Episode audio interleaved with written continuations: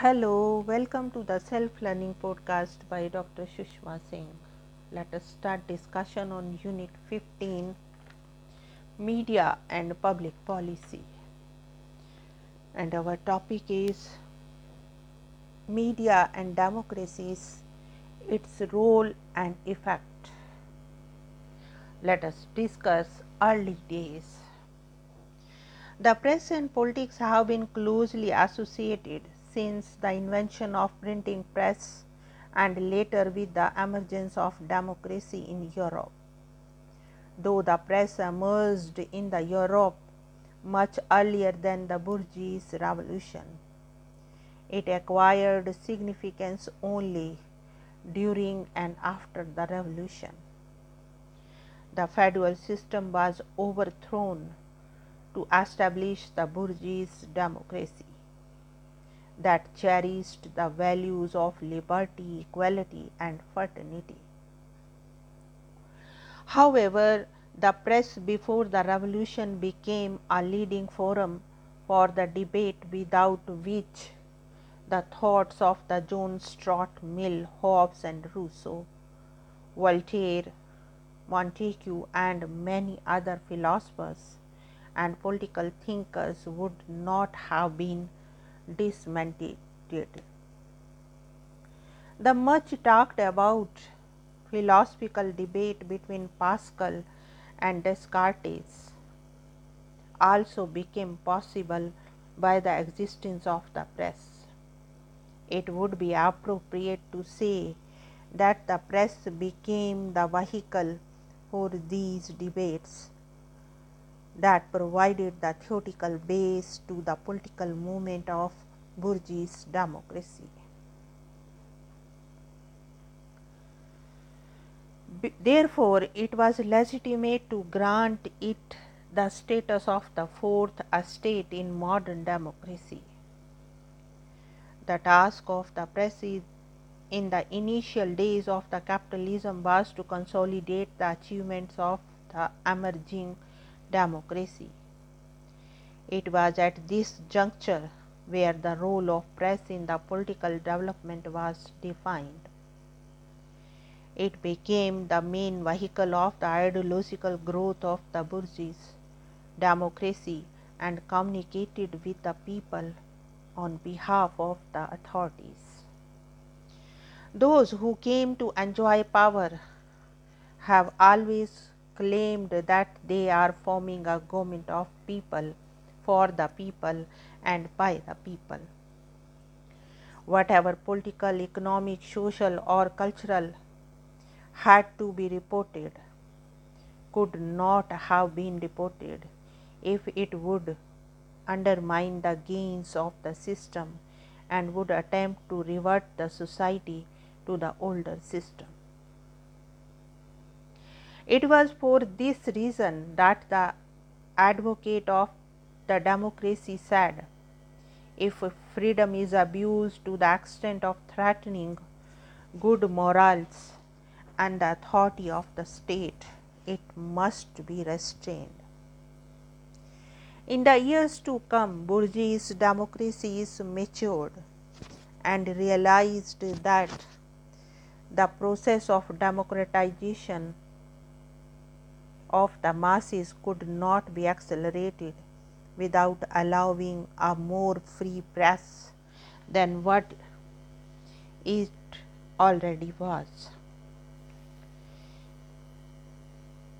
The modern democratic states, with their lofty ideals of liberty, equality, and fraternity, regulated the political process of the nations with the help of parliament or legislature, government or executive, and the court or judiciary.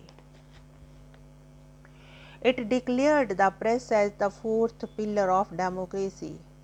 The press then became the prime agent of free debate in Europe and America. Talking about the mission of American press, Herbert J. Aloysius describes the relationship of democracy and the news media He says, in a democracy, it is the people who rule, and their voices are heard in the voting booths. The decisions made by the people in voting booths depend upon the information made available to them. The news media primarily provides that information. Hence, the news media are indispensable to the survival of democracy. To carry the assumption of a bit further, a democracy is a free society.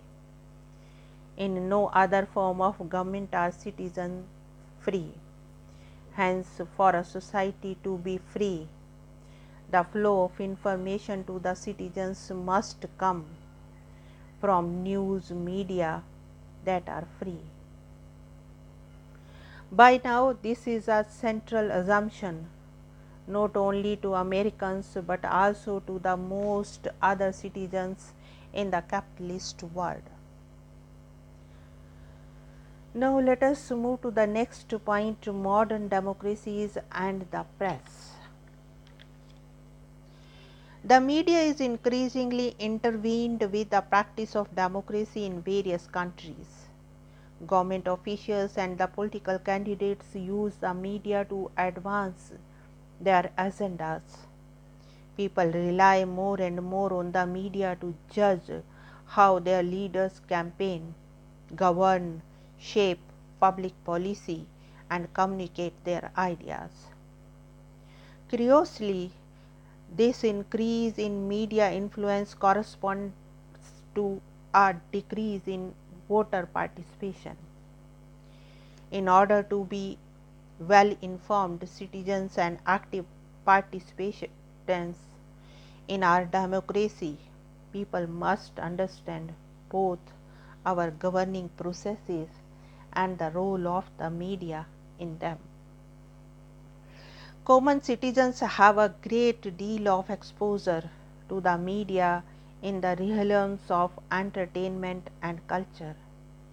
Yet, most do not understand how the media, politics, and public policy interact with each other and thereby affect their lives. What they need is to know these things in order to become more thoughtful consumers of media messages related to policies. How can we challenge them to explore the changing relationship between the media and democracy. These are some of the questions that educators, journalists, media leaders, and citizens must explore together. The modern democracies have witnessed the complex and increasingly critical relationship between media and public policy. In a society where a 24 into 7 news cycle bombards a fractured public where infotainment and the argument culture often overshadow traditional journalism.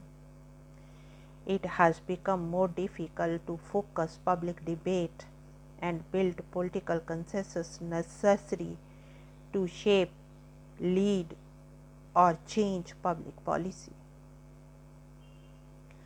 Polls, focus groups, talking points, sound beaten debates, massive spending by special interest, and corporate rating or circulation pressures can distort and overshadow important issues. It has become imperative on students of media and public policy to know how these forces collide in our modern media.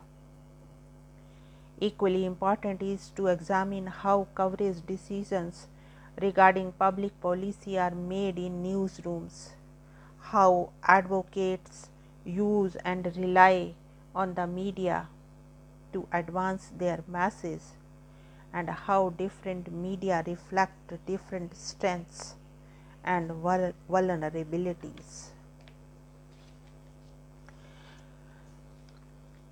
Now, let us discuss the next point new media technologies and democracy. The emergence of information technologies and the convergence of various communication technologies have changed the nature of media. The media, which earlier meant the press alone, now included radio, television, and computers to make it much wider than ever before. However, the growing use of information technology has brought many new changes in the nature of press. The information is readily available on the net, which has reduced the dependence of the readers or citizens on newspapers. The governments world over are now not only using internet for providing information to its citizens, but are promoting the use of the internet and other digital technologies to transact day to day business like submitting applications, filling the forms, issuing orders and notices, etc. It is this use of digital technology that is known as e governance. The spread of the computers and the internet is limited for the time being, but with more and more rationalization of cost of IT and telecommunication facilities, the new media technology would have a greater freedom of expression as the public or private control on the content is much less in new media than other technologies like press, radio and television. The earlier media was allowed the freedom so that they would be able to represent the people. But due to the cost of technologies and their management, the ownership of these media had the privilege of selecting their own content. Now, with the e governance and seemingly lack of control of the internet, the government and the people have a live channel for communication and more and more interest groups are networking with other people of similar interest and are also able to manipulate public opinion on certain issues. Now, let us wind up the session and take rest. Thank you very much for engaging yourself with the self learning podcast.